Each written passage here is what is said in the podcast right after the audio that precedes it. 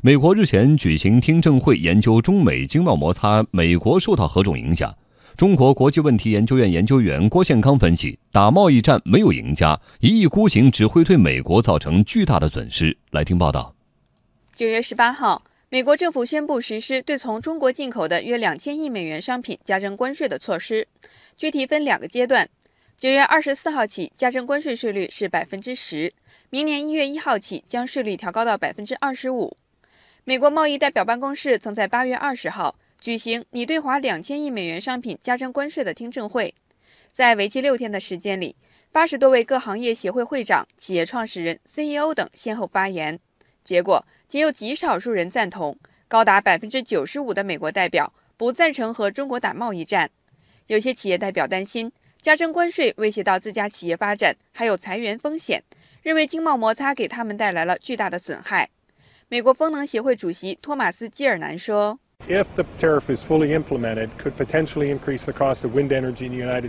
如果加征的关税全部落实，将让美国风能发电的成本上涨 5%， 这将导致风能发电的部署效率降低 24%， 这可能让美国损失掉21000个就业岗位，工厂将裁员上万人，影响全国各地的农民和牧民的生活。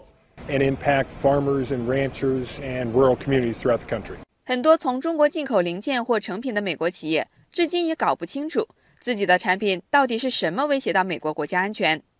美国半挂车企业首席执行官弗兰克·桑佐拉说，他们的商品不涉及高科技。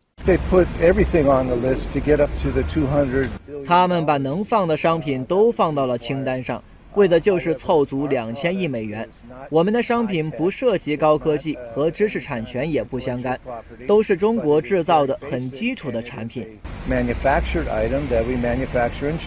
中国国际问题研究院研究员郭宪康指出，美国的目的在于试图延缓中国经济发展的速度。美国之所以增加中国输美产品的这个高关税税，最根本的原因是美国看到中国发展的速度快，中国的经济总量在逼近美国的总量，他采取这种措施呢，想要延缓中国经济发展的速度，这是一个最根本的原因。至今，美国贸易代表办公室也没有给出关税清单的制定依据以及商品排除依据。在复旦大学中国研究院院长张维为看来，清单中很大比例的产品，要么中国是唯一的供应商，要么中国是主要的供应商，几乎无法替代。也就是说，美国只能从中国买这些产品，或者放弃购买。